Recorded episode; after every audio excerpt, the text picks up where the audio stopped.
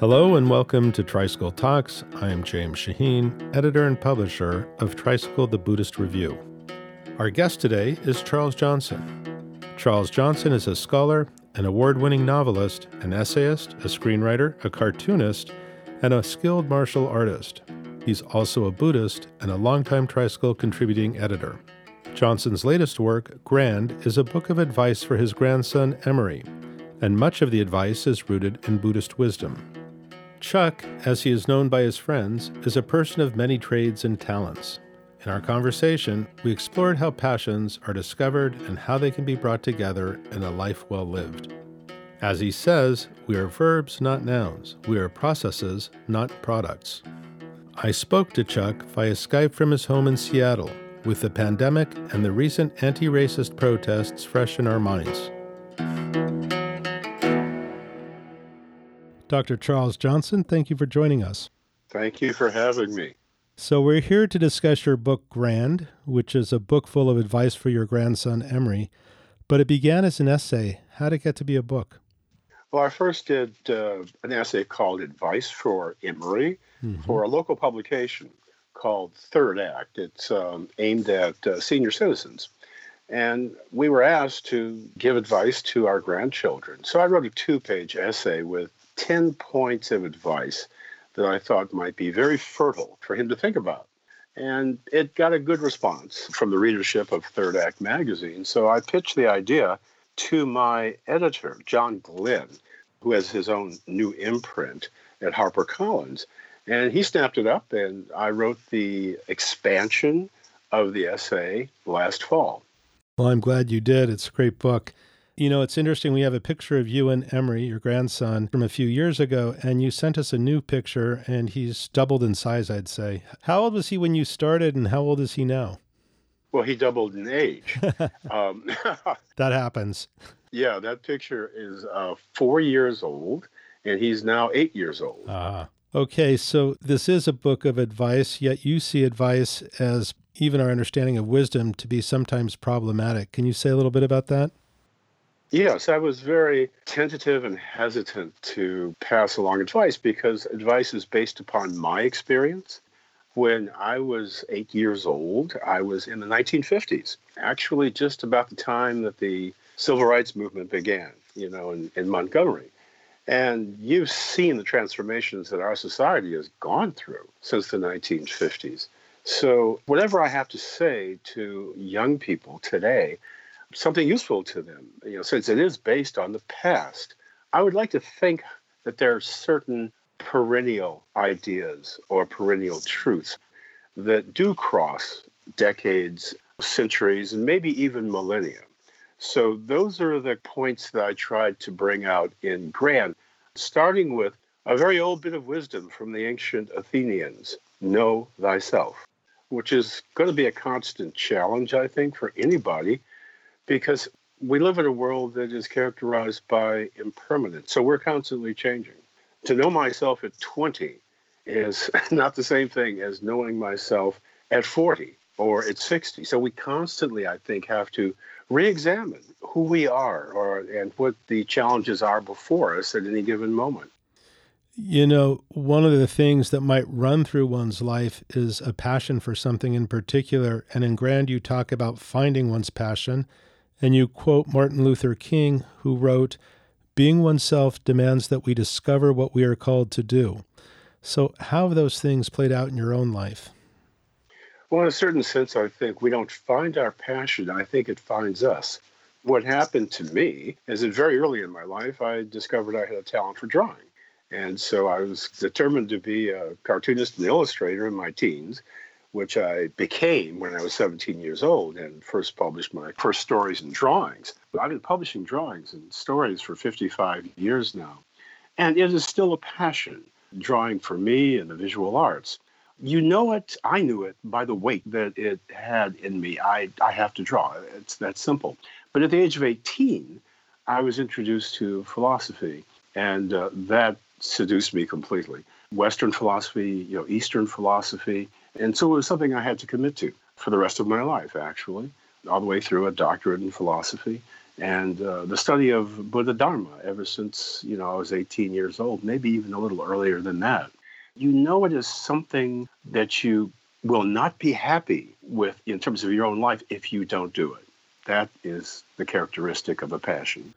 Well, you seem to have multiple passions. You're a cartoonist, a skilled martial artist, a professor of literature and writing, a novelist, essayist, screenwriter. How did how did all this happen and do you sleep?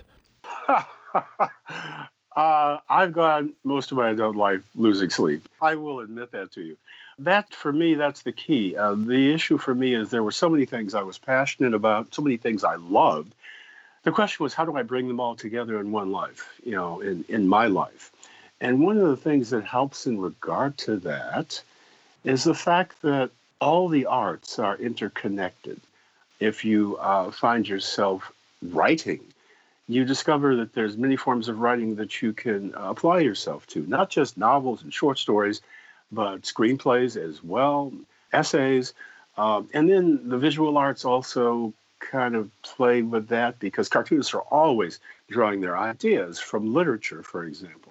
You know, we're, we're talking about human activities and they do overlap. One of the problems that I think we've always had with education is we put things in little boxes for the sake of convenience we say, oh, that person, you know, is a painter, or this person is a poet, or that person is a novelist, or this person is an essayist primarily, but it doesn't work that way. Creativity within a person's life is global. That's the way I like to put it. Um, a person might wake up one day with the idea, oh, you know, I've got an essay I'd love to do exploring the mind body problem.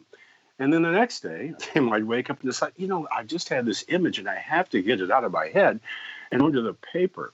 There's a wonderful book I recommend to everybody, edited by Donald Friedman, called The Writer's Brush Drawings, Painting, and Sculpture by Writers.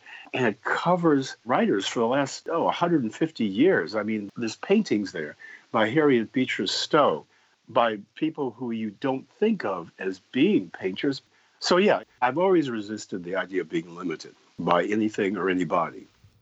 You know, you write something that prompts my next question. You said, In my life, I've loved so many things. The challenge was how to bring them all together, unified in a single life. That seems to have just fallen into place, or did that require a lot of work and organization? Yes, yeah, so it required work. I mean, seriously. I started out as a cartoonist and illustrator, and for seven years, that's what I did. Produced two books, hundreds of editorial cartoons, panel cartoons, comic strips. I mean, I, I, drew everything possible, you know, from 1965 to 1972. But in 1970, I started writing novels. And, you know, I wound up not being in the philosophy department, which is where I got my PhD in, but in English, because there were no jobs in philosophy in the mid 1970s. And of course, no one is going to give me promotion or a merit raise on the basis of my drawings in the English department. So one of the things I had to commit to doing is never giving up drawing. You know, I would draw birthday cards for my two kids as they were growing up. Any assignment that came along, I would do it. My first encounter with Tricycle was not an article or an essay. It was several Zen cartoons I did for Buddha Laughing. That's right. And after that, Helen Tworkov asked me to write a piece on Black Americans and Buddhism, which became the article A Sangha by Another Name. And then I started, you know, doing other things for Tricycle, which has always been a blessing for me.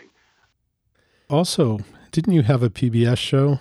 Yes. In 1970, I had one of the early shows on PBS back when it was still called educational TV. Right. I pitched the idea to the local PBS station in the college town where I was going to school, Carbondale, Illinois, WSIU TV. And lo and behold, they had seen my drawings, you know, and cartoons and everything else in the student paper, in the town paper, you know, called the Southern Illinoisan. And so they said, well, okay, you know, you want to do a series of lessons, 52 lessons in all, 15 minutes each. We can't pay you because we don't pay people, you know, on PBS. So I had to think, I said, okay, this is worth doing. And so we shot it from late 1969, and it was on by the spring of 1970. It showed all over the place. WGBH in Boston, uh, WNET probably in New York, Uh, it was showed in Chicago, uh, which is the area where I'm from.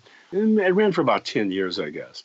I taught a lot of things, actually. Right. Taught philosophy, I've taught um, martial arts, I've taught cartooning, um, because that's a natural thing. If you've learned something and you love it, you want to share that with other people. The one thing I will say, however, is that I am not a Buddhist teacher. I am a student of Buddha Dharma, and I would not insult, in a way, of the people who I admire so much who are teachers, who are committed every day to trying to turn the wheel of Dharma in, in a bodhisattva kind of sense. And those people are. One of those people is my friend uh, Claude Anshin Thomas, who is a mendicant monk and who I took my vows with in the Soto Zen tradition in 2007. Another friend who is a Lama is Lama Choyin Rangdrol, who lives here in Seattle. And he is very immersed in turning the wheel, working with Dalits, uh, the untouchables in India. And yet another friend who I believe I would call a teacher, I think she would call herself this too, is Jan Willis, uh, who was one of the early pioneers of translating Buddha Dharma from the East to the West here in America. So, you don't call myself a teacher. I simply call myself a lifelong student of Buddha Dharma. Nonetheless, much of your advice is rooted in your own Buddhist practice. And you write that your grandson, for instance, may be judged for his appearance, but that understanding that there is no fixed, unchanging self can help him develop self acceptance. Can you say something about that? This is a very important question. It goes to the heart of perhaps all questions, which is who am I? What is the self?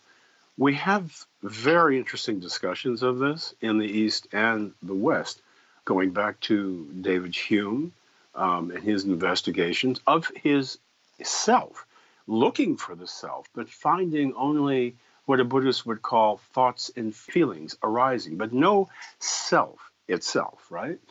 So, this kind of meditation, uh, investigation, is not something that the East has a monopoly on. So, yeah, in, in Hume, we find that. Uh, also, we find it in other Western philosophers that understand that to think about the self as a substance or an enduring entity is to commit the fallacy of misplaced concreteness.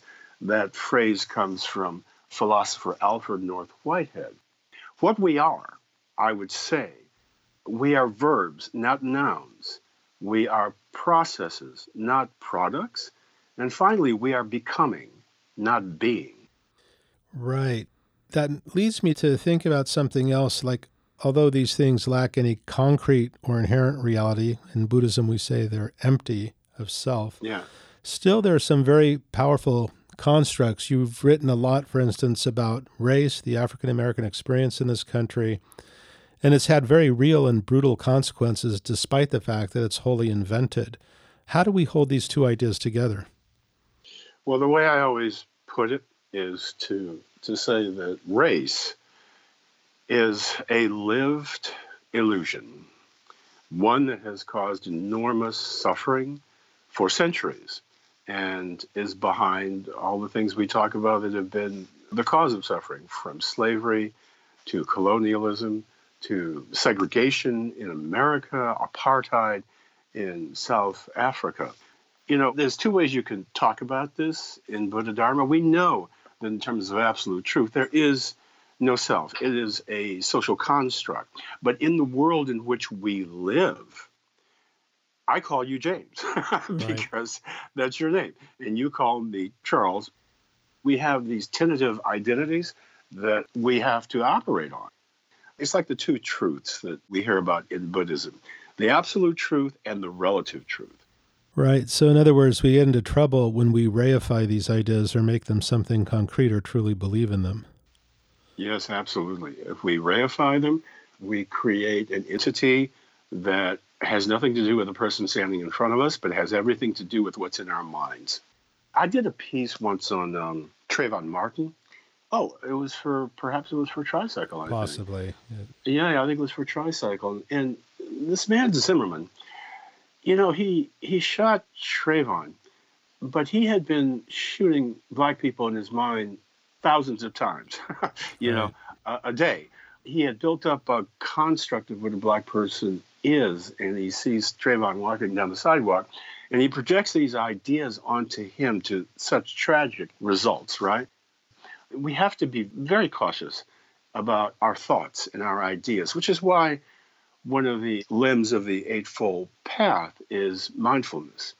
And the practice that we have of mindfulness, I think, helps us to look at our ideas just as that, just as ideas that may have nothing to do with the fluid and changing reality of whatever it is right in front of us. You draw wisdom from many traditions and many people, and one of those people is Nelson Mandela. And you quote him as saying, When we can just sit in the face of insanity or dislike and be free from the need to make it different, then we are free. So while that is a reference to inner freedom, in the face of like the racial injustice that we've just recently witnessed public and 400 years of it in this country, there's also this need for change and for action. Um, how, how, do we see that um, coupled with the inner freedom that we we hope to cultivate? That very powerful quote from Nelson Mandela, I first encountered in an email sent to me by Ruth King, who you know. Yes. It was stunning to me. I thought, okay, this is really a practice that is demanding. To not ask for something to be other than it is, to accept it as it is right here, right now, in the present moment, which is the only moment we can live in. We cannot live in the past because it's gone. We cannot live in the future because it hasn't arrived yet, but only right here, right now. Now, having said that, we do understand that it is necessary to eliminate evils that presently exist. So we approach this in four ways, or at least I do. There is the good that exists, and we must nurture that. There is the good that is potential but hasn't come into being, and we must try to bring it into being. Similarly, there is the evil that exists, and we need to try to eliminate that. And also, there's the evil that is potential that has not arisen yet. So there's these four, you know, directions that we're constantly working on. And over time, I do think we see successes. You know, I asked my father once in the 1960s, he grew up in the 1920s, if things were better. Are things better now? And he said without hesitation, Of course they are. Of course they are, compared to what he and my aunts and uncles experienced in South Carolina in the 1920s, it is unquestionably better in the 1960s. It isn't perfect. Again, that's an idea we have in our mind. Perfection, it isn't perfect. But in one of the chapters in Grand, and it's I'm quoting a little formula by Ruth King, is that life is not personal, it is not permanent, and it is not perfect. Ruth King is a Dharma teacher, in case our listeners don't know her work. She wrote a book called Mindful of Race Transforming Race from the Inside Out. And you referred to it as a book that Emery could trust. Why is this book important to you? And does Ruth King offer solutions uh, to problems, say, of identity and emptiness that we were just discussing? Well, I don't think she wants to limit herself to just Buddhism. All right, she's a spiritual teacher. We've never met, but we, we have corresponded. And I was very impressed by a section of her book where she discusses those three things life is not personal, permanent, or perfect. That's wisdom that we can rely on that I think is perennial in terms of looking for truths that are timeless or close to being timeless. I think that little trifecta of statements is something that we can take into meditation every day, every day, and we will get a reward for, for doing so. Well, since I see Ruth on Dharma retreats up at the Insight Meditation Society in Massachusetts, I just assume she's a Dharma teacher, but right. I, I think you're right to point that out. She'd like a larger audience, I think, than just followers of Buddha Dharma. But, right. you know, again, you know, I think it's important to point out, I said earlier that the East doesn't have a monopoly on truth. And I think you will find it in the West as well. You know, if you look at the Rhinoceros Sutra, Ben Franklin gives the same advice about how to choose your friends, right? Um, right. Uh, many, you know, centuries ago. So truth can emerge from anywhere. I, I'm a big fan, big fan of Marcus Aurelius, who I think could have been a Zen Buddhist priest. And that book of his meditations got me through graduate school. So, you know, you can find wisdom in a lot of different places. My ex wife used to say to me that you're like a Unitarian. You see, you know, value in every religion that's out there. And I do. Uh, there's good in Islam, there's good in Protestantism, Catholicism, in all of the religions because we're all asking the same fundamental questions uh, across the East and the West and across time. You do draw from multiple traditions in your book and from multiple people, so it's a pretty broad survey of wisdom traditions in that way. I'd like to ask you about a story you tell that your grandson will one day read if you haven't read it to him already. And it's about a teenage high school student who's on his way home to tell his parents he's been suspended from school. Uh, someone teased him or taunted him about his dreadlocks and pulled them.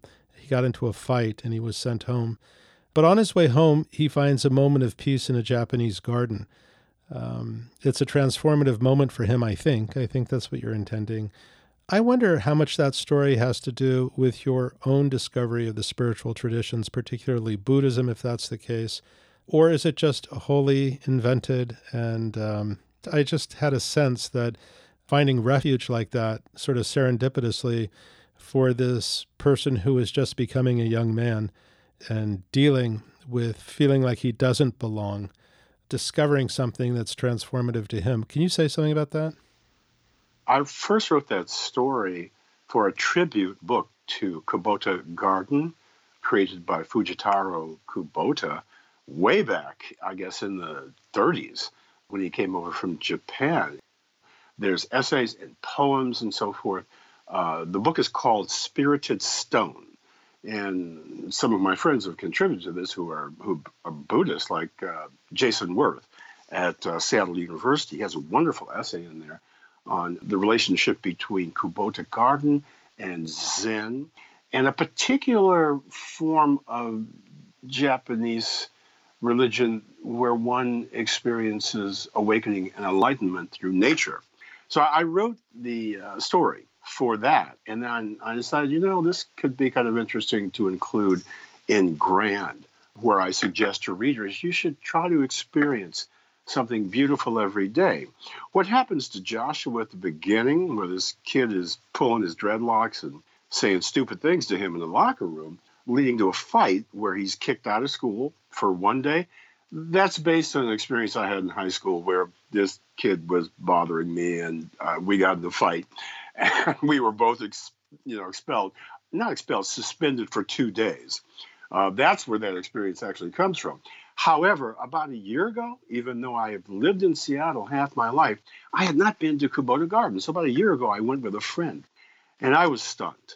I was stunned by these 20 acres in which you become aware of, first of all, the abundance of oxygen from all of the plants and nature that's there, and, and then also your own body as an object among other bodies as you walk up and down you know, slopes and, and there's water and there's ponds.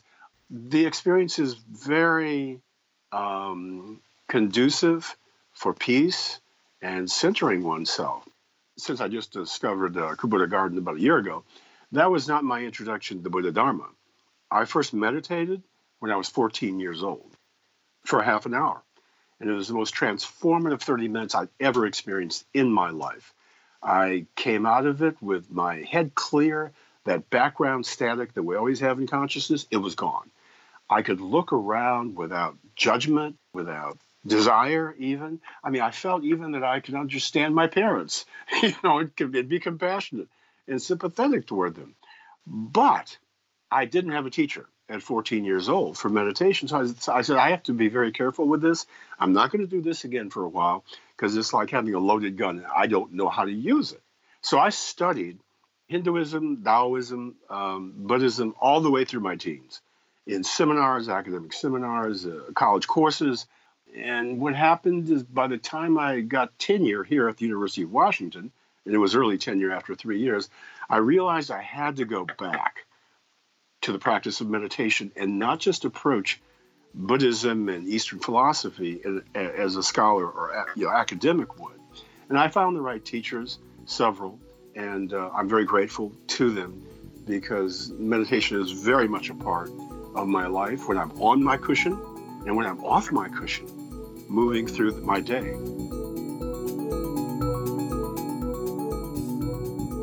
You're listening to James Shaheen in conversation with Dr. Charles R. Johnson, discussing his new book, Grand. The Tricycle Talks podcast is a production of Tricycle, the Buddhist Review. For nearly 30 years, Tricycle has been dedicated to making Buddhist teachings and practices broadly available, primarily through our print and digital magazine. But did you know that we also offer monthly spiritual films, weekly Dharma Talk videos, a Buddhism for Beginners educational microsite, an ebook library, and online courses with expert teachers? To learn more, visit us at tricycle.org. Now, let's return to James Shaheen in conversation with Dr. Charles R. Johnson.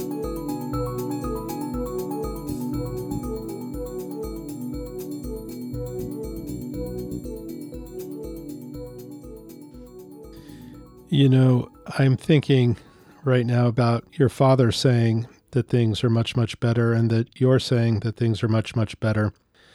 And you describe yourself at a certain point as an idealist and idealists are bound to be disappointed, especially at a time when America is, uh, in your words, obsessed with otherness. And at the same time, you're a realist and a student of history. And I was wondering how these two work together for you. I've always been an idealist. I'll just admit that. Yet at the same time, I'm perfectly aware of how things in the social world fall short of our ideals. One of the ways I used to answer this question is to say that I am not blind, and I'm quoting a Zen guy, I am not blind to the history of oppression and suffering and all of the racial agonies of the past. But by the same token, I'm not bound by them. And that's something I want my grandson to understand. He is not bound by the past, but he does need to be aware of it and perhaps to maintain a certain optimism about our species. I think that on the whole, most people are good people. You to ask me a question, if I remember correctly, from Henry Louis Gates Jr., right. I have encountered over the decades and so forth. His taking exception to my saying something about the future of being a post-racial America. I never said that. Mm-hmm. You know, what happened is I did a piece on Obama for the American Scholar, you know, has a picture of Obama on the front of it. And the editor at the American Scholar wanted to say something about, you know, Obama perhaps issuing in a post racial America. Well, that's not me talking, because I think racism is something very difficult to remove from our experience. Why do I say that? Because it's tied to the ego, it's tied to people's sense of self and self identity. So, what this is, is an enlightenment question. It's an enlightenment question. When one does come to realize that, as I say in the book Grand, whatever it is, it's you, okay? Tat tavam asi, you are that. When you can realize that, then you can transcend the, the operations of the ego that is always in terms of fearfulness of others and so forth. So it's an enlightenment issue. And, uh, you know, can we expect 8 billion people on the planet right now to experience awakening? I'm not so sure. Even though we have the bodhisattva vow of wanting, you know, to help all sentient beings achieve happiness and freedom from suffering and awakening, it's an ideal that we're shooting for, but we realize how difficult it is. I am, however, hopeful, even though at this moment, this hour of our history, I really feel with great sadness that we are at each other's throats. I think we are tearing each other apart on the basis of race, class, gender, whatever differences as we perceive them. Every day we're doing this. It, you see it in politics to such a point that I almost don't want to look at political candidates anymore. A house divided like this cannot stand. We have to be able to get beyond the tribalism that is smothering our society right now and the divisiveness. And as a Buddhist, I will not do anything to contribute to that at all ever. You mentioned that all traditions have something of value to offer. And again, you cite Martin Luther King's idea of, quote, an inescapable network of mutuality that binds all people in a single garment of destiny. That's really quite beautiful. Do you want to talk a little bit about that? Because certainly it resonates with Buddhist ideas as well. Oh, I think it very much resonates with Pratitya Samutpada, which is that there is no independent arising, right? that everything that arises is dependent on something else, many other things for it to come into being. And King, you know, gave a um, sermon um, called The Three Dimensions of a Complete Life, which is a chapter in Grand. I talk about that because I spent seven years of my life working on King to write a novel called Dreamer, published in 1998, I think it was. But this is something we sometimes forget about King. You know, we focus on King as a civil rights person for black people, but he was a theologian and he was a philosopher. And one of the things he says in The Three Dimensions of a Complete Life, which is one of his favorite sermons, is that when we get up in the morning, you know, we go and we get our coffee and it comes from South America. And, you know, before that, we take a shower and the towel that we use, you know, was made in Turkey. Before you walk out the door, according to King, you have relied on the rest of the world. And I do believe that is a sense of interconnectedness that underpins his vision of the civil rights movement, which was a very important vision, nonviolent, as um, Gandhi's vision was. And I think we've kind of lost, you know, our sense of that today. It's interesting because in the book you talk about King and you say, you know, when we see him as merely this iconic figure, we miss a lot. You want to understand who he was as a human being and as a theologian, as you say. And you wrote a book about it. You spent a tremendous amount of time studying who this person actually was. Well, I spent literally seven years from 1990 to 1997 researching King. I went to his birth house. I went to the place where he was killed at the Lorraine Motel. I read his sermons. I read his speeches. I read studies of King as a theologian compared to other theologians. All of that to write Dreamer because I needed to understand him better, I thought.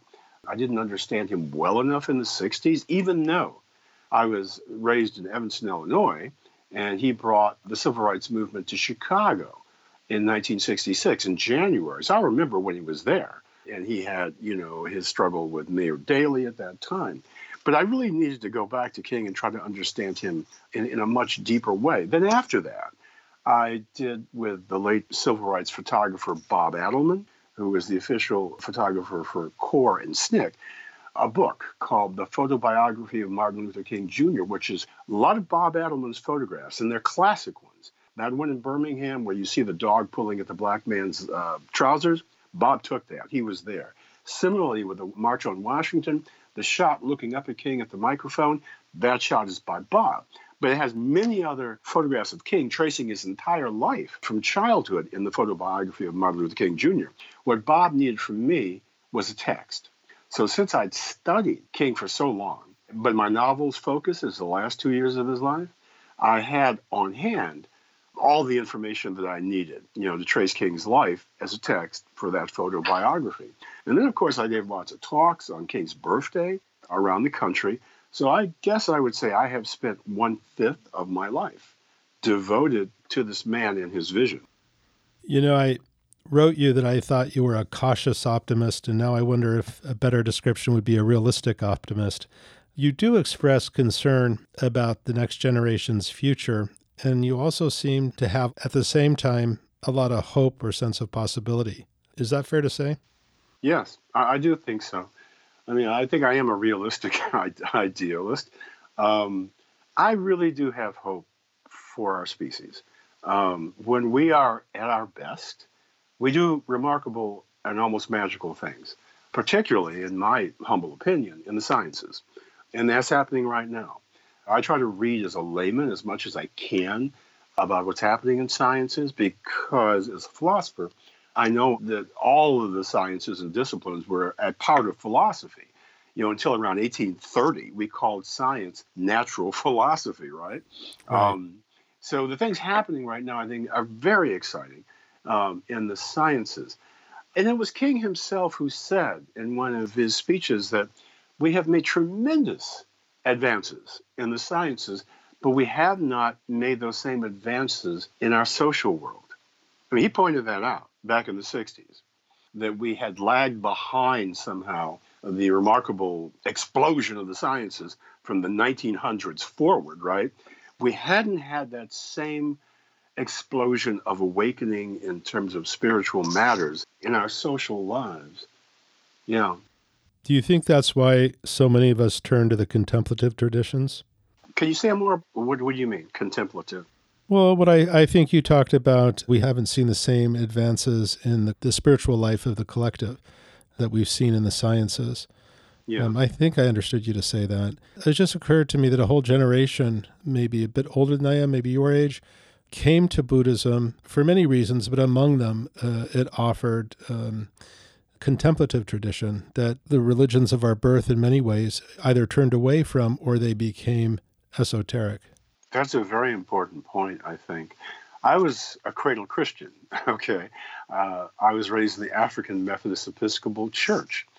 And later, you know, I mean, when I was like in my teens, I, I discovered Buddha Dharma. One of the things that King points out in that chapter in the book that I call, you know, which is the title of his sermon, The Three Dimensions of a Complete Life. The first dimension is your relationship to yourself. That is one dimension. The second dimension is your relationship to others. And the third dimension, because this is King we're talking about, is your relationship to the divine. For him, as a Christian minister, it's our relationship to God, where he says that we will be restless until we rest in him.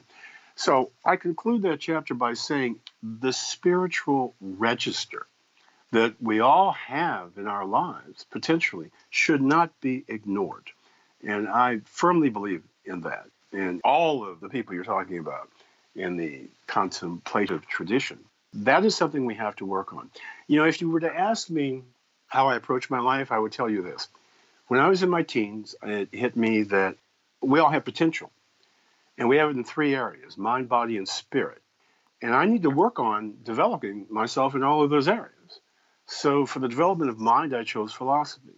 For the development of body, when I was 19 and to the very this very day, I chose martial arts. And for the development of spirit, I chose Buddha Dharma. And these are like rivers, and they all flow together it's at a certain point um, yeah, I sound like Aristotle now, right? The actualization of our of our potential. Right. But I truly believe in that. And one of the things that I believe in is agape, which is the unconditional love supposedly that God has for humans, right? But it's also the love that parents have for their children. It is a love that looks at the potential of that child, not in the present, because if you've been a parent, you know, there might be a day when your teenage daughter, you love them, but you don't like them on that day, okay? It's like they're doing something and you just don't like it, but you will always love them. And you will love them because you knew they will grow out and grow out of whatever it is annoying you. So that kind of love is very important. Loving the potential, even in your enemy. You know, George Wallace was not very lovable in 1968, but King understood that because everything changes, he could too. And he did, sometime in the 70s. Gandhi understood that as well, I believe, with the British. You love the potential of the other, and you work to encourage the efflorescence of that person's potential.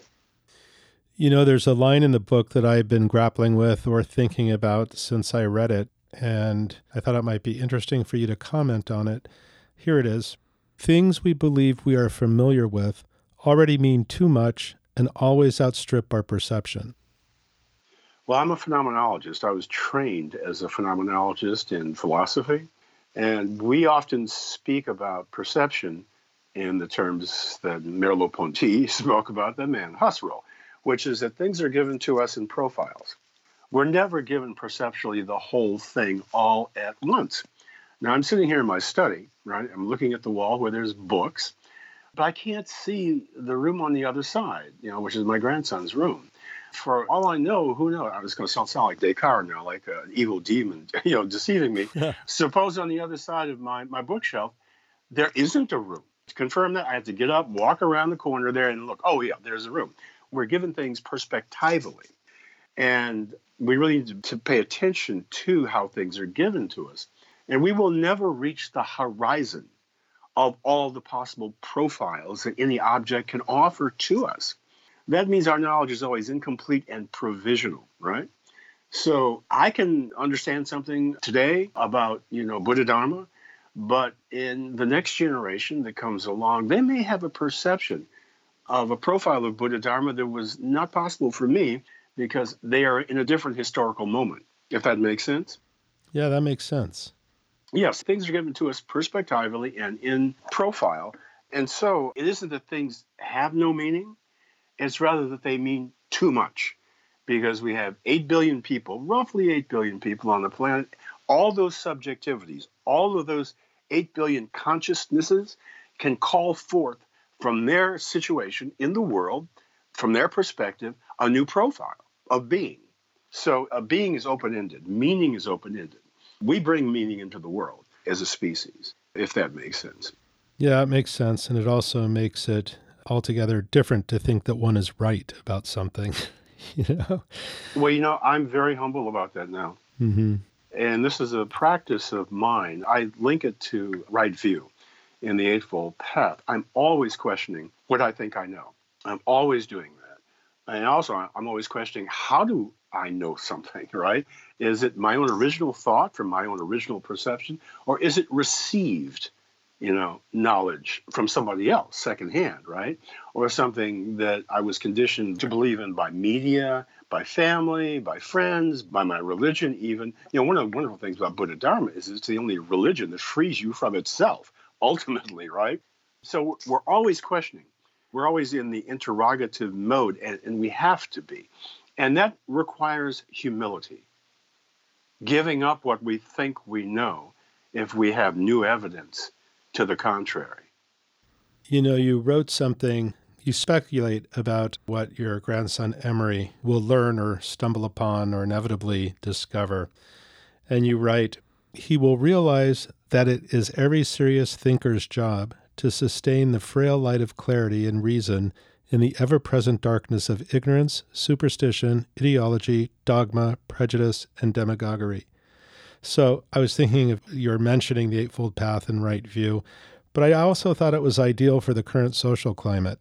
There's so much chaos and confusion, there's violence, there's despair, and yet you maintain a kind of optimism that we're capable of doing what, what I just read. I know we're capable because it's a human potential. It's not limited to any one person. Reason. I mean, you know, this is a thing that seduces you about philosophy and the ancient Athenians, the value that they placed on reason. Buddha Dharma is not that different in many ways. I've often looked at early Buddhism as being kind of like a proto phenomenology. Evidence is of primary importance in law, in science. We have to have a certain rigor when we experience things and look at things in the world.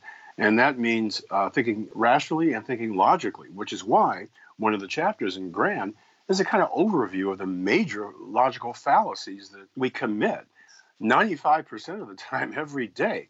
The worst of which is sweeping generalizations about others. I cringe when I hear someone say, well, you know, all white people are like this, or all black people are like this, or all women are like this, or all Muslims are like this.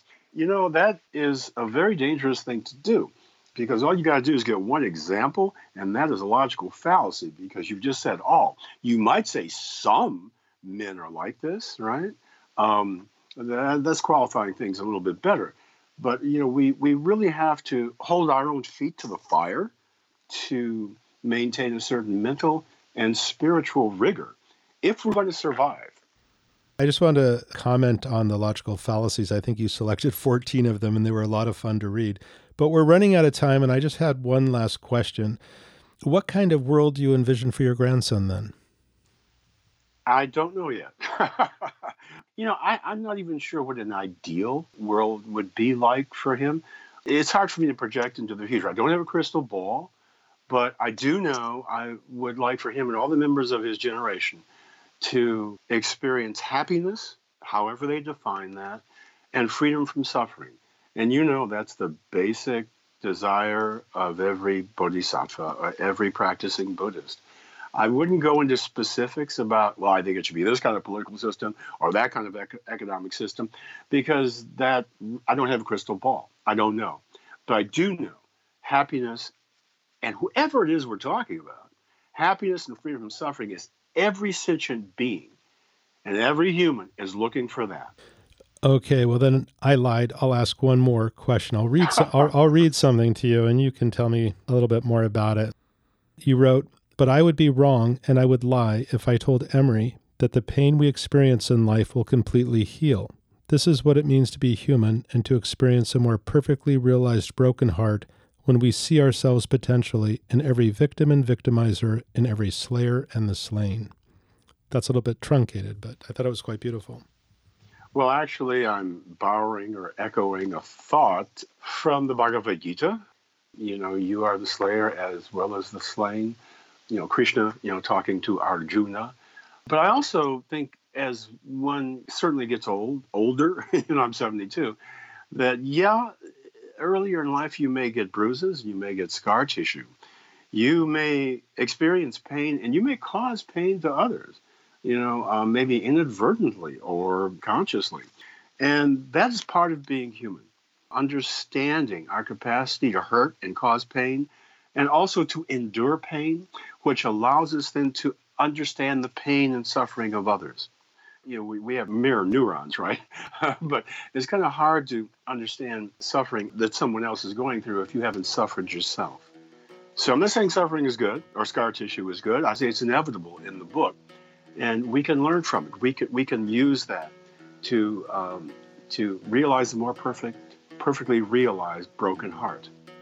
Charles Johnson, thank you so much for joining us. It was a great pleasure speaking with you today. Thank you, James. This has been a pleasure, a privilege, and an honor to be able to speak with you today. You've been listening to Charles Johnson discuss his new book, Grand, here on Tricycle Talks. If you'd like to hear more episodes, visit us at tricycle.org slash podcast. We'd love to hear your thoughts about the podcast. Write us at feedback at tricycle.org or leave us a review on your podcast player. Tricycle Talks is produced by Paul Ruest at Argo Studios in New York City. I'm James Shaheen, editor and publisher of Tricycle the Buddhist Review. Thanks for listening.